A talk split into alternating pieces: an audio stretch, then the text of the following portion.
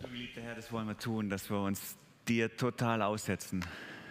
Wie eine Blume sich total auf die Sonne orientiert und sie aufsaugt und ihr Wachstum von dort her empfängt. So richten wir uns jetzt aus auf dich. Wir möchten stille werden und dich wahrnehmen, dich sehen. Wir brauchen dich so sehr. Wir möchten dich ehren jetzt auch mit unserem offenen Herzen. Ja, schenk uns doch dieses offene Herz. Schenk uns ein offenes Herz und einen offenen Verstand, dass wir dich erkennen und umkehren und Leben finden. Amen. Was ich mal gelernt habe, war, äh, dass jede gute Predigt fängt mit einem Witz an. Ist das so? Findet ihr das? Ich, ja, du findest es? Ah, ja, ja. Ich, äh, da können wir nachher nochmal diskutieren, aber wir testen das jetzt mal. Ich bin nicht so der Witzeerzähler, also zumindest äh, kenne ich wenig. Ich kenne nur drei. Zwei davon kann man im Gottesdienst nicht erzählen. Also bleibt nur noch einer. Den, den, den einen habe ich, hab ich jetzt äh, frisch kennengelernt, denn das ist der beste Witz der Welt. Der lustigste Witz der Welt. Tatsächlich, habt ihr mitgekriegt? Eine, ich glaube, englische Uni war es, die hat, die hat gesucht nach dem besten, nach dem lustigsten Witz der Welt. 40.000 Witze untersucht und äh, freigegeben über die ganze Welt. Ein riesengroßes Forschungsprojekt war das. Und am Ende kam der, der lustige, äh, Celine, du kennst den? Nein, du kennst, du bist aber schon heiß drauf, ich spüre das. Du, du bist, äh, der, der, am Ende kam der lustigste Witz der Welt dabei raus. Der ist gewählt worden, sogar, glaube ich, mit Abstand, was ich gehört habe. Soll ich ihn erzählen? Ich erzähle euch den lustigsten Witz der Welt. Einer von den dreien, die ich kenne. Zwei Jäger gehen durch den Wald. Fast jeder Witz fängt mit zwei Jäger gehen durch den Wald an. Auch der. Also ist noch keine große Überraschung. Zwei Jäger gehen durch den Wald und mit einem Mal bricht der eine zusammen. Er hickelt nach Luft und das wird weniger, weniger und der andere kriegt Panik und denkt, oh nein, ich glaube, der ist gestorben. Der liegt einfach da und und ist gestorben. Und, und, und in seiner Panik ruft er den Notdienst an, äh, wählt den Notdienst und fragt, ah, was soll ich machen? Ich bin hier im Wald als Jäger und da liegt einer und, und mein, mein Kollege, der, der, der stirbt fast und ah, ich, ich, ich glaube, er ist, ich glaube, er ist tot. Dann sagt er vom Notruf mit beruhigender, langsamer Stimme, jetzt beruhigen Sie sich doch erstmal, ganz langsam. Jetzt gehen Sie erstmal sicher ob er wirklich tot ist. Nimmt den Telefonhörer weg, legt ihn weg und geht hin. Plötzlich hört man einen Schuss. Buff. Geht wieder zum Telefon und sagt: Ja, und jetzt? Beste der Welt?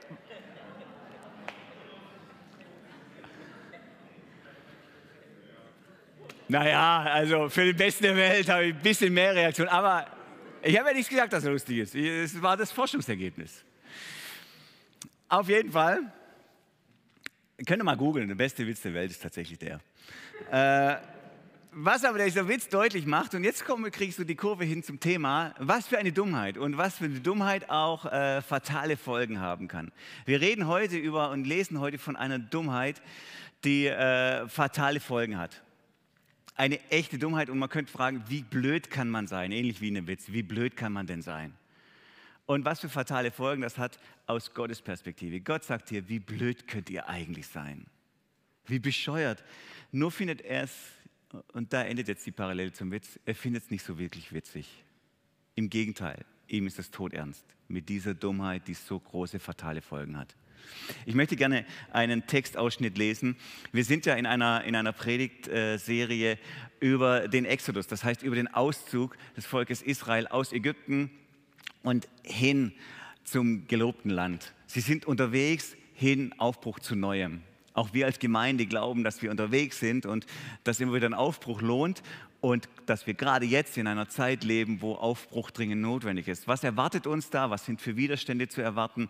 Was sind für Schwierigkeiten zu erwarten? Für Stolpersteine? Was brauchen wir? All das möchten wir beispielhaft entdecken an diesem großen Aufbruch des Volkes Israel aus der Sklaverei hin ins gelobte Land. Und da so die wesentlichen Etappen, die gehen wir in dieser Predigtserie entlang. Und jetzt haben wir eine schmerzhafte Etappe, nämlich wo dieses Volk Israel eine wahnsinnige Dummheit begeht. Sie sind nämlich gelangweilt, sie warten lange darauf, dass Mose wieder vom Berg kommt mit der Begegnung äh, mit Gott und da soll er die zehn Gebote bekommen und der kommt und kommt und kommt nicht wieder. Und das wird ihnen zu lang. Und dann machen sie dieses goldene Kalb, Und Mo, Gott informiert Mose, dass das gerade geschehen ist. Und er informiert ihn darüber und er sagt seine Konsequenz. Und in diesen Dialog hinein zwischen Gott und Mose über das goldene Kalb und über diese Dummheit, die das Volk Israel begangen hat, da gehen wir jetzt direkt in diesen Text hinein. Ich lese aus 2. Buch Mose ab Vers 7. 32, Entschuldigung. Zweiter, habe ich, äh, zweite Mose 32 und Vers 7. Der Herr redete mit Mose auf dem Berg. Geh, steig hinab, denn dein Volk, das du aus Ägypten geführt hast, läuft ins Verderben. Schnell sind sie von dem Weg abgewichen, das ich ihnen, den ich ihnen angewiesen habe. Sie haben sich ein goldenes Kalb gemacht und es angebetet. Sie haben ihm Opfer dargebracht und gerufen, das sind deine Götter, Israel. Sie, äh, die haben dich aus Ägypten geführt. Weiter sagte der Herr, ich habe mir dieses Volk angesehen. Es ist ein halsstarriges Volk. Jetzt lass mich, denn ich bin zornig auf dieses Volk und will es vernichten. Aber ich werde dich zu einem großen Volk machen. Mose aber beschwichtigte den Herrn, seinen Gott. Warum, Herr, lässt du dich vom Zorn hinreißen? Es ist doch dein Volk. Du hast es mit großer Kraft und starker Hand aus Ägypten geführt. Warum sollen die Ägypter sagen, in böser Absicht hat er sie herausgeführt? Er wollte sie in den Bergen umbringen und vom Erdboden vernichten. Ändere doch deinen Beschluss. Bekehre dich, kehr um, heißt er eigentlich.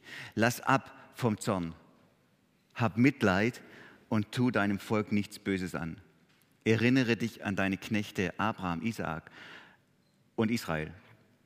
Denn ihnen hast du mit einem Eid zugesichert, ich will euch zu viel Nachkommen, so viel Nachkommen geben, wie Sterne am Himmel sind. Ihnen will ich das ganze Land geben, das ich euch versprochen habe. Sie sollen es für immer besitzen. Da hatte der Herr Mitleid mit seinem Volk. Das Böse, das er ihnen angedroht hatte, tat er nicht. Also Sie reden hier erstmal von einer, äh, von einer großen Dummheit, die das Volk begeht. Dass sie, wie muss man sich das vorstellen? Sie haben ja da, äh, so wird es beschrieben in dem Text vorher, sie, sie, sie, sammeln dann alle möglichen, alle mögliches Gold, was die Tante noch hat und der Onkel und, und, und die Erna und, und hast du da noch nicht eine Kette und, und dann, dann sammeln sie sich das ganze, ganze Gold, was sie irgendwie auftreiben können an Schmuck und, Ringen und irgendwas und, und schmelzen das zusammen. Und fragen wir nochmal nach, vielleicht hat die noch eine Kette und die noch eine. Und am Ende hat es da so einen Berg von Gold. Das wird zusammengeschmolzen, vielleicht verbrennt sich dabei einer und, und, und man guckt, oh, wie geht's heute? Heute läuft es nicht so richtig gut mit dem Schmelzen. Und dann hämmern sie oder, oder, oder versuchen sie das irgendwie zu formen, ein, ein, ein, goldenes Kalb. Ich weiß nicht, wie das dann funktioniert und vielleicht wird mir ärgerlich, ja, es sieht doch nicht so gut aus, wie ich dachte, ich muss nochmal neu einschmelzen und, und dann macht man das Ohr nochmal ein bisschen schicker und, und, und die Schnauze und so und ja, man muss noch ein bisschen was verändern, vielleicht wird es noch ein bisschen besser. Und, und hämmert da dran rum und formt und feilt, bis am Ende man sagt, na ja, vielleicht, komm, wir lassen es äh, 80-20-Prinzip, so, man kriegt es ja nie so komplett perfekt hin. 20 Prozent Aufwand, 80 Prozent Ertrag. Lassen wir es jetzt mal so stehen. Wir kriegen es heute nicht besser hin. Herzlich willkommen, das ist unser neuer Gott so. Also das ist so unser goldenes Kalb und mit einem Mal, wo der Startschuss läuft, also gerade noch verbrannt, gerade noch äh, rumgehämmert und gerade noch ein bisschen geflucht vielleicht, warum es nicht richtig funktioniert. Und jetzt der Startschuss und jetzt, jawohl, here we are, das ist er, euer neuer Gott. Und dann geht die Eskalation los und man feiert und man tanzt und man jubelt. Jawohl, du hast uns aus Ägypten geführt und, und wir jubeln dem, diesem, diesem Gott zu. Was für eine Dummheit, oder? Was für eine Dummheit für ein Volk, das Gott auf ganz besondere Weise erlebt hat. Immer und immer wieder neu, ja, durch den, durch den spektakulären Auszug aus Ägypten durch schon diese Plagen, die vorher da waren, dann auch durch, durch sichtbare Zeichen mit Wolkensäule, Feuersäule und durch eine besondere Versorgung, die täglich da war. Immer wieder erleben sie das wunderbare Eingreifen Gottes. Ihre ganze Geschichte ist voll davon und, und jetzt sagen sie, ja, jetzt, machen wir, jetzt haben wir Lust auf was Neues. Weil, weil wir kurz ein paar Tage warten müssen und es wird uns zu lang und, und jetzt machen wir was Neues. Eine echte Dummheit, oder? Ich kann nachvollziehen, dass sie murren oder ärgerlich sind, wenn sie Hunger haben. Wow, das kann ich so, so gut nachvollziehen. Und dass man dann sagt, oh, ich möchte lieber zurück, kann ich auch super gut nachvollziehen. Dass das Volk sagt, nee, hey, lieber wieder zurück, ich habe so Hunger und uns geht es hier so schlecht. Das kann ich gut nachvollziehen. Aber dass sie sagen, ich hätte jetzt mal Lust auf einen neuen Gott, weil der andere hat mir jetzt, der, der, der lässt mich zu lang warten. Das ist doch echt bescheuert. Und dann vor allem etwas zu nehmen, was gerade noch an der Kette von der Tante Erna, an, dem Hals von der Tante Erna hang. Und jetzt sagen wir, okay, und jetzt beten wir dich an. Du bist jetzt unser, unser neuer Gott, der uns aus Ägypten geführt hat. Und wir eskalieren voll Freude und so. Für Gott eine wahnsinnige Dummheit. Kannst du mal zurückgucken auf, auf deine Geschichte mit Gott, wenn du schon länger mit Gott unterwegs bist? Kannst du dich erinnern an Momente, wenn du zurückguckst, wo du denkst, boah, da war Gott auf besondere Weise da. Boah, da war ich in einer Krise und er hat mir rausgeholfen. Boah, da war ich in einer Überforderung und er hat Wege geöffnet. Boah, da war ich in einer tiefen Trauer und er war da als Tröster. Boah, da war ich in Krankheit und er hat mich geheilt. Guck mal du zurück, der du vielleicht schon länger mit Jesus unterwegs bist. Wie viele Geschichten könntest du erzählen des wunderbaren Eingreifen Gottes in, in deinem Leben? Und wenn wir so zurückgucken und jetzt in den Moment hineinschauen, wo du vielleicht auch in einer, in einer Wartesituation bist, in einer, in, in einer Situation, die dich unruhig macht, in einer Krisensituation, und du auf die Uhr guckst und sagst, jetzt ist schon so lang her und Gott hat immer noch nicht eingegriffen. Wie reagierst du dann?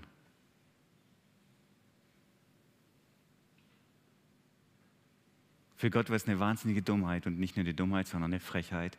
Jetzt, an diesem Moment, wo du eine reiche Geschichte hast mit Gott, in diesem Moment des Wartens, in diesem Moment des Schmerzes und der Ungeduld und wo Gott äh, sich nicht als präsent anfühlt, zu sagen, ah, warte mal, da gibt es noch ganz viele andere Möglichkeiten und hier könnte ich noch und hier könnte ich noch und hier könnte ich noch und mich da hineinstürzen. Das ist unsere Geschichte, merkt ihr? Das ist die Art von Dummheit, die ich täglich begehe. Götzen haben das ja zur Ansicht, dass sie alles fordern und nichts geben. Sie fordern meine Energie, meine Kraft, meine Aufmerksamkeit, meine ganze Leidenschaft. Ich gehe mich da voll rein und bekomme nichts zurück.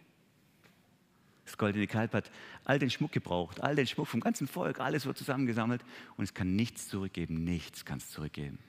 Und das haben die die Götzen heute noch an sich, denen wir folgen. Sie fordern unsere ganze Energie, Geld, Kraft, Aufmerksamkeit, Leidenschaft und sie geben nichts zurück. Nichts, nichts, nichts. Und das Ding ist, dass wir ja alle unsere, dass wir alle ständig anbeten. Die Bibel macht das ganz klar und, und das auch diese, diese Story macht es klar, dass kaum ist Gott weg und, und, und sie haben irgendwie ihren Orientierungspunkt verloren und, und wissen nicht wohin suchen, die, suchen sie sich etwas, was sie jetzt stattdessen anbeten können. Und das ist die Geschichte der Menschheit. Das ist die Geschichte von jedem einzelnen Menschen, dass wir nicht, nicht anbeten können. Kaum betest du nicht mehr Gott an, wirst du was anderes anbeten.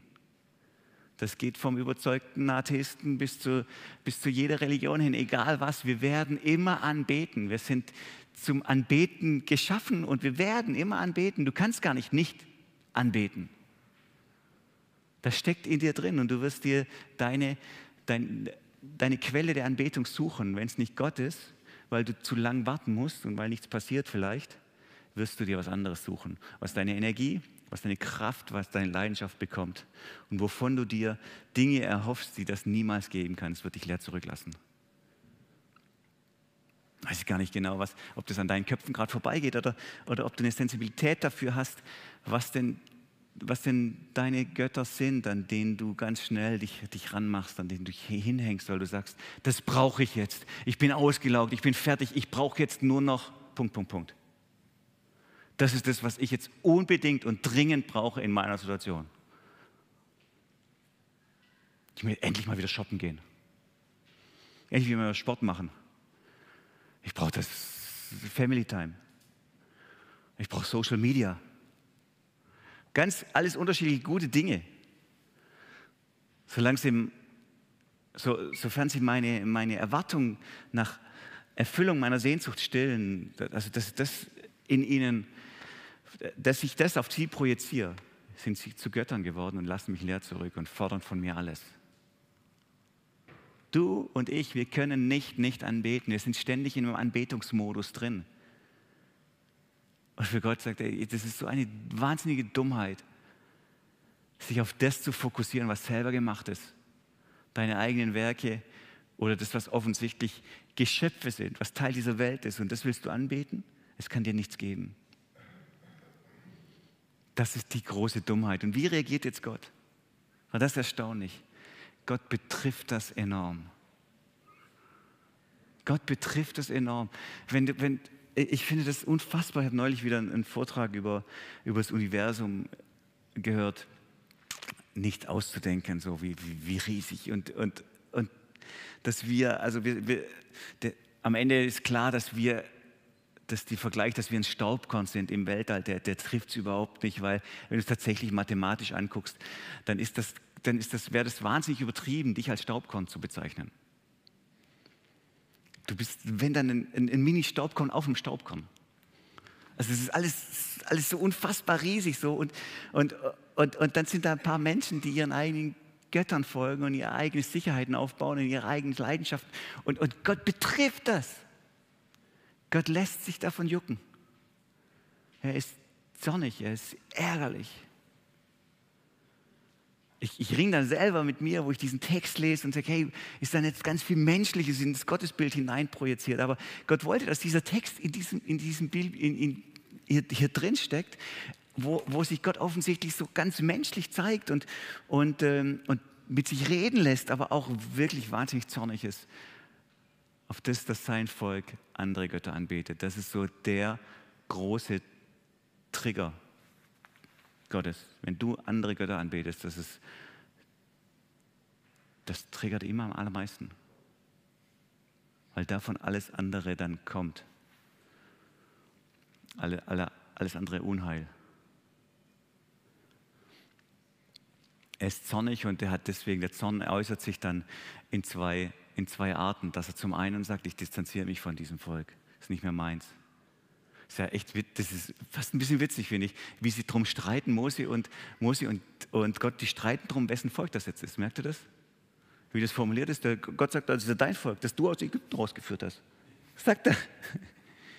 Mose, das ist dein Volk, ich habe mit dem Volk nichts zu tun. Dein Volk, das hast du aus Ägypten rausgeführt, ich habe nichts mehr mit dem Volk zu tun. Nicht meine Sache. Und dann antwortet Mose und sagt, oh, warte mal, das ist dein Volk, das du aus Ägypten geführt hast. Also die streiten so richtig, wessen Volk ist dann das jetzt? Der Zorn Gottes, der äußert sich darin, dass er sich distanziert. Dass er sagt, ich habe mit dem nichts mehr zu tun, ich mache mich mit dem nichts, nicht eins. Er distanziert sich. Er distanziert sich immer von denjenigen, die andere Dinge anbeten als ihn. Er distanziert sich immer von denjenigen, die etwas anderes für ihr Glück halten als ihn allein. Die etwas, andere, die etwas anderem ihr Wertvollstes geben als ihm. Von denjenigen distanziert sich Gott und sagt, nicht mein Volk, nicht meine Menschen, da bin ich raus. So zeigt sich der Zorn Gottes hier. Und er zeigt sich auf eine andere Art und Weise noch, dass er, dass er bereit ist zu vernichten. Er ist bereit zu vernichten. So sagt es dann, dann Mose und sagt, lass mich jetzt. Ich werde sie vernichten und mache mit dir eine neue Geschichte. Ich fange mit dir ganz neu an, aber jetzt lass mich dieses Volk komplett ausrotten und vernichten. Passt auch nicht so richtig in, in, in meine Vorstellung von Gott, aber Gott zeigt sich hier so. Dass er sagt, ey, ich habe hier mit diesem Volk was angefangen und sie, sie sind mir untreu beten andere Dinge an und das reizt ihn zum, so, so zum Zorn. Das ist ja Wahnsinn, irgendwas muss da ja in ihm drin sein, dass das so zum Zorn reizt. Ist ja auch überraschend, mich äh, hier im Raum, mich, da gibt es ein paar Ausgewählte die, äh, von euch, ich möchte jetzt niemand einteilen und so, aber da gibt es ein paar, die könnten vielleicht, wenn sie mich verletzen, da könnte wahnsinnig in mir was passieren. Und andere sagen das Gleiche. Und ich sage, na, hast du heute einen schlechten Tag gehabt? geh und kühl dich erstmal ab oder so, geh mal duschen. Da bleibe ich total entspannt, wenn es irgendjemand, also, irgendjemand zu mir sagt. Aber dann gibt es ein paar hier im Raum vielleicht, wenn die das Gleiche sagen, da kann ich nicht schlafen und da dreht durch, oh, das darfst du nicht sagen und ah, ah, ah. Weil da irgendwie eine offensichtliche Nähe besteht. Und, und das, da passiert was in mir. Gott ist zornig und das ist erstaunlich. Gott ist zornig über dich und er, das heißt, du bist ihm nicht egal. Aber er ist bereit zu vernichten. Weil er sagt, es geht um meine Ehre. Es geht darum, dass am Ende die ganze Erde voll wird der Heiligkeit Gottes. Und wo dem nicht entsprochen wird, muss es vernichtet werden. Und jetzt, wie reagiert Mose darauf? Und das ist genauso erstaunlich, finde ich, wie Gott reagiert. Ich finde es total erstaunlich, wie Gott reagiert und passt auch in vielem nicht. Ey, Gott, bist du wirklich so? Wahnsinn. Und wie reagiert jetzt Mose darauf? Mose sagt, nein. Mose geht zu Gott und sagt, nee. Du fragst mich, ob du sie vernichten darfst und ich sage, nein, darfst du nicht.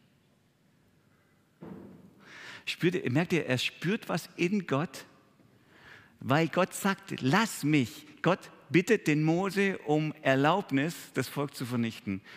Und diesen kleinen Hoffnungsfaden nimmt Mose sofort auf und sagt, nein, ich nehme das auf und sagt, nein, mach's nicht. Er spürt also, dass etwas in Gott ist, was, was ihn aufhält, dabei seinem Zorn freien Lauf zu lassen, um zu vernichten. Da ist irgendwas noch, da ist eine andere Kraft neben seinem Zorn, neben seiner Eifersucht, neben dem Willen, dass er allein angebetet wird, ist dann noch was anderes in ihm, was ihn hindert, seinen zornfreien Lauf zu geben. Und genau darauf springt Mose an und sagt, nein, ich lasse dich nicht. Nein. Und dann wird er mutig und, und argumentiert mit Gott und, und sagt, du machst es nicht. Es ist dein Volk. Und jetzt, wenn er so argumentiert, wenn er mit Gott redet, dann, dann finde ich das auch sehr bedenkenswert, wie er das macht. Er sagt nicht, als er argumentiert, guck mal, also dein Volk hat auch seine guten Seiten. Jetzt äh, vergiss mal, das mit, mit, dem goldenen Kalb ist dumm gelaufen, aber da waren echt noch andere Themen und so und, und da haben sie dir auch echt die Treue gehalten. Erinnert euch doch daran, was an Gutem in diesem Volk ist, sagt er nicht. Er sagt doch nicht, ah, guck mal mich an, ich habe so viel investiert. Ich habe in dieses Volk investiert und ich habe versucht, ich, habe, ich, habe, oh, ich bin so einen weiten Weg gegangen und jetzt willst du mich hängen lassen? Er verweist weder auf das Volk Gottes und was das Volk Gottes irgendwie mitbringen könnte, noch auf sich selber. Die einzige Argumentationslinie in dreifacher Hinsicht ist, es geht um dich, Gott, es geht um dich, Gott, es geht um dein Wesen, das bist du, Gott. Es geht um dich. Mose erinnert Gott daran, wer er ist. In dreifacher Hinsicht. Er sagt am Anfang, äh, das erste Argument ist, Gott, du hast hier was angefangen. Das kann doch nicht sein, dass du was anfängst und dann aufhörst, oder? Gott, das entspricht überhaupt nicht deinem Wesen. Es entspricht nicht deiner Art, dass du was beginnst und dann wieder aufhörst. Du musst hier weitermachen, Gott. Du musst weitermachen. Du hast was angefangen und du musst es zum Ziel bringen. Die zweite Sache, wie, wie er argumentiert, ist, Gott, was, was, dein Ruf steht auf dem Spiel. Was werden die anderen denken? Was werden die anderen sagen, die anderen Völker sagen, hey, du hast hier ein bewusst kleines Volk, ganz kleines Volk ausgewählt, um deinen Namen ganz groß zu machen, ganz kleines Volk, um dich groß zu machen. Und jetzt gibst du dieses Volk her. Das macht was mit dir, Gott. Das macht was mit deinem Ruf in der Umgebung. Er argumentiert mit dem Ruf Gottes und mit seiner Ehre. Und am Ende argumentiert er damit, dass er sagt, du musst dir doch selber treu bleiben, du hast was versprochen, Gott. Ich erinnere dich an das, was du versprochen hast. Hast du schon vergessen? Du hast das versprochen, Abraham und Isaac und Jakob. Denen hast du was versprochen. Jetzt steht deine Glaubwürdigkeit auf dem Spiel, Gott. Du hast was versprochen, du musst es durchziehen. Also er argumentiert weder mit dem Volk Gottes noch mit Mose, noch mit sich selber, sagt, oh, ich bin aber ein armer Tropf und ich möchte, dass es schon weitergeht, sondern er sagt, Gott, es geht um dich, um deine Ehre, um deine Versprechen und um deine Treue. Es geht um dich, Gott. In dir ist was anderes drin als das, was dich jetzt gerade leitet, dahingehend zu vernichten. Da ist noch was anderes drin. Darauf springt Mose an.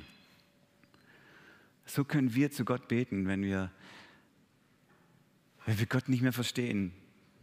Luther sagt da ganz viele von. Er sagt, hey, manchmal werd ich, wird mir Gott ganz dunkel und ihr kennt die Situation aus eurem Leben bestimmt auch, wo, wo er fern scheint und wo wir nicht wissen, was ist denn jetzt gerade los und er ist, er ist weg und, oder, oder er lässt Dinge zu, die wir überhaupt nicht einordnen können und die nur schmerzhaft sind und Gott wird darüber dunkel.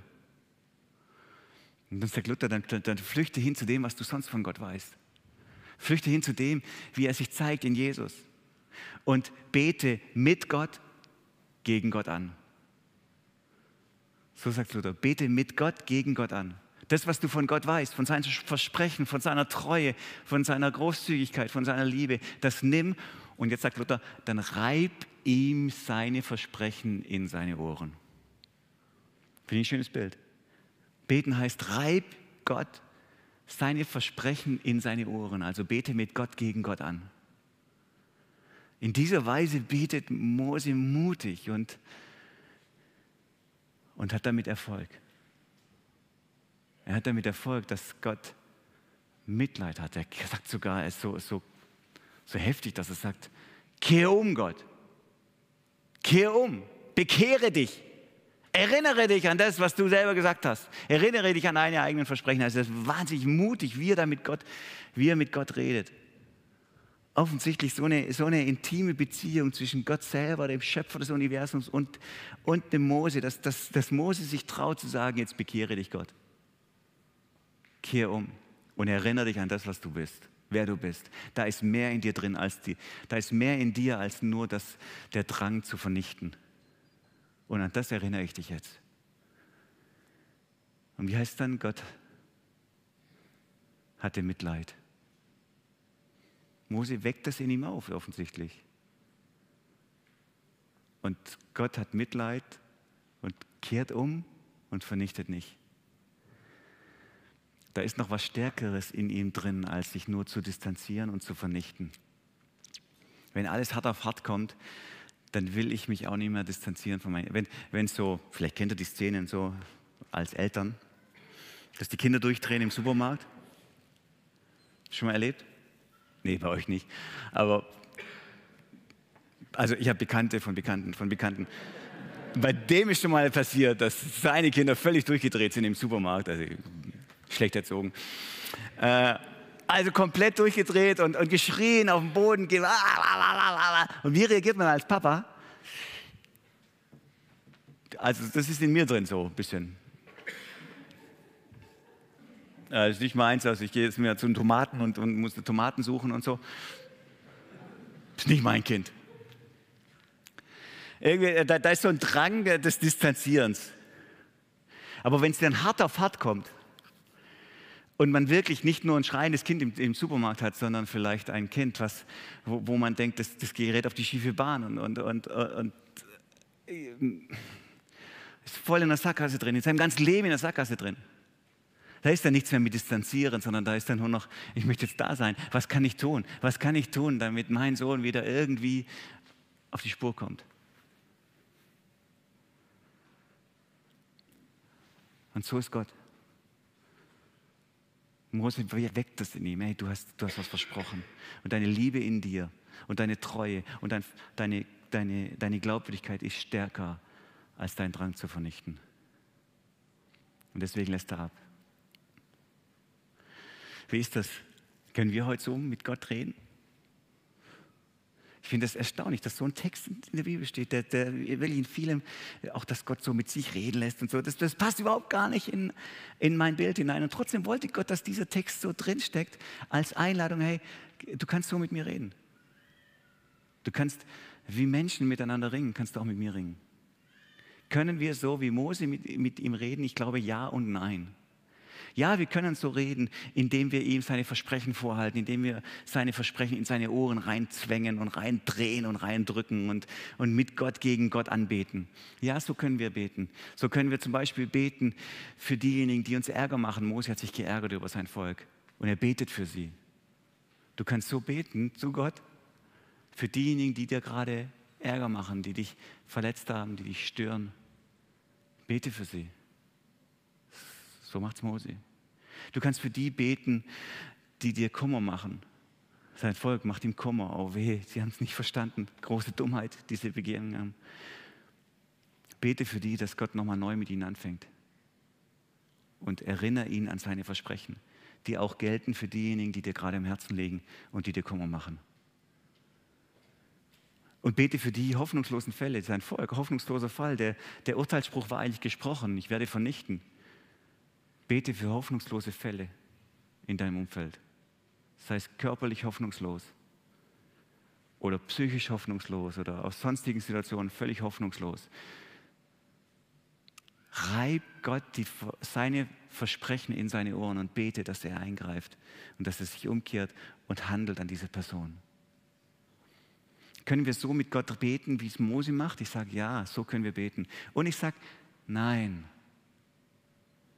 Denn da steckt noch mehr dahinter in diesem Dialog, den Gott zwischen Mose macht. Was steckt da dahinter? Ich glaube, dass Mose hier ein einmaliges Vorbild ist auf, auf den, der auf ganz besondere Weise mit Gott redet. Und dass Mose hier so eintritt für sein Volk, das hat das hat sein, sein bestes Bild, das ist ein starkes Bild für das, was, was Jesus gelebt hat. Wir sehen das ja in ganz vielen, in ganz vielen Punkten im, im Neuen Testament. Ich, ich lese ein paar, ein paar Stellen vor, wo Jesus immer wieder als der beschrieben wird, der für uns eintritt. Wenn du aber sündigst, sagt zum Beispiel im ersten Johannesbrief, äh, Kapitel 2, Vers 2, wenn, ihr aber dennoch, wenn aber dennoch jemand schuldig wird, dann haben wir einen Beistand beim Vater. Wer ist das? Jesus Christus, der ganz und gar gerecht ist. Oder ganz stark im Hebräerbrief, äh, Hebräer 7. Daher kann er euch allen, die durch ihn vor Gott treten, die vollständige Rettung bringen, Jesus Christus. Denn er lebt für immer und tritt bei Gott für dich ein. Er tritt bei Gott für dich ein. Das ist ein hoher Priester, sagt er. Das ist der wahre hohe Priester, für den Mose schon ein Abbild war. Und jetzt kommt der einmalige, der perfekte, der wahre hohe Priester.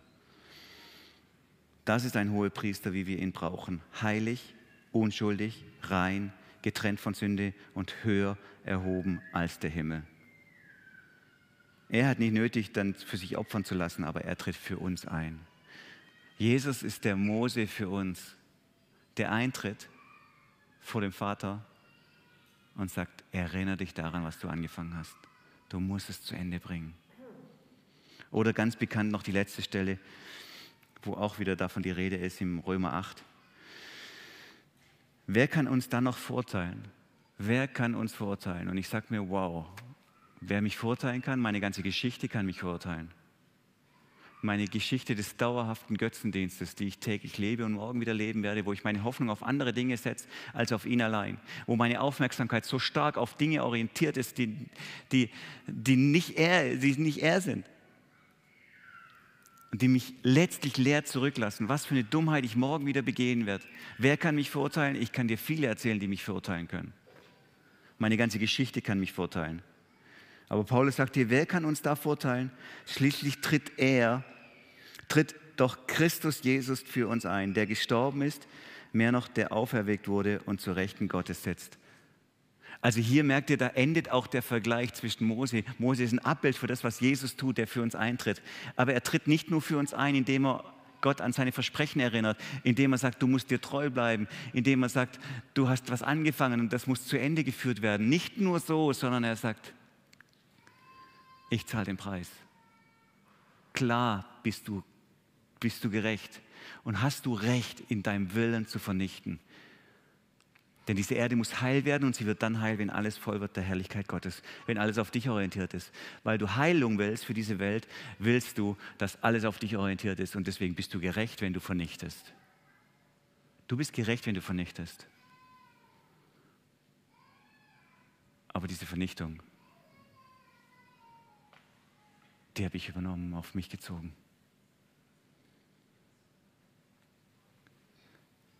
Jesus ist der wahre Mose, der so für uns betet, der für ein Volk betet, das so dumm ist, sich menschengemachte Götter zu suchen, irgendwelche Ringe anzubeten und Hoffnung und Heil in anderen Dingen als in Gott allein zu suchen. Und ungefragt zieht er diesen Vernichtungswillen auf sich und zieht die Strafe auf sich, damit du und ich wir Frieden haben mit Gott für immer. Mose ist ein Bild für das, was Jesus getan hat. Ich möchte beten.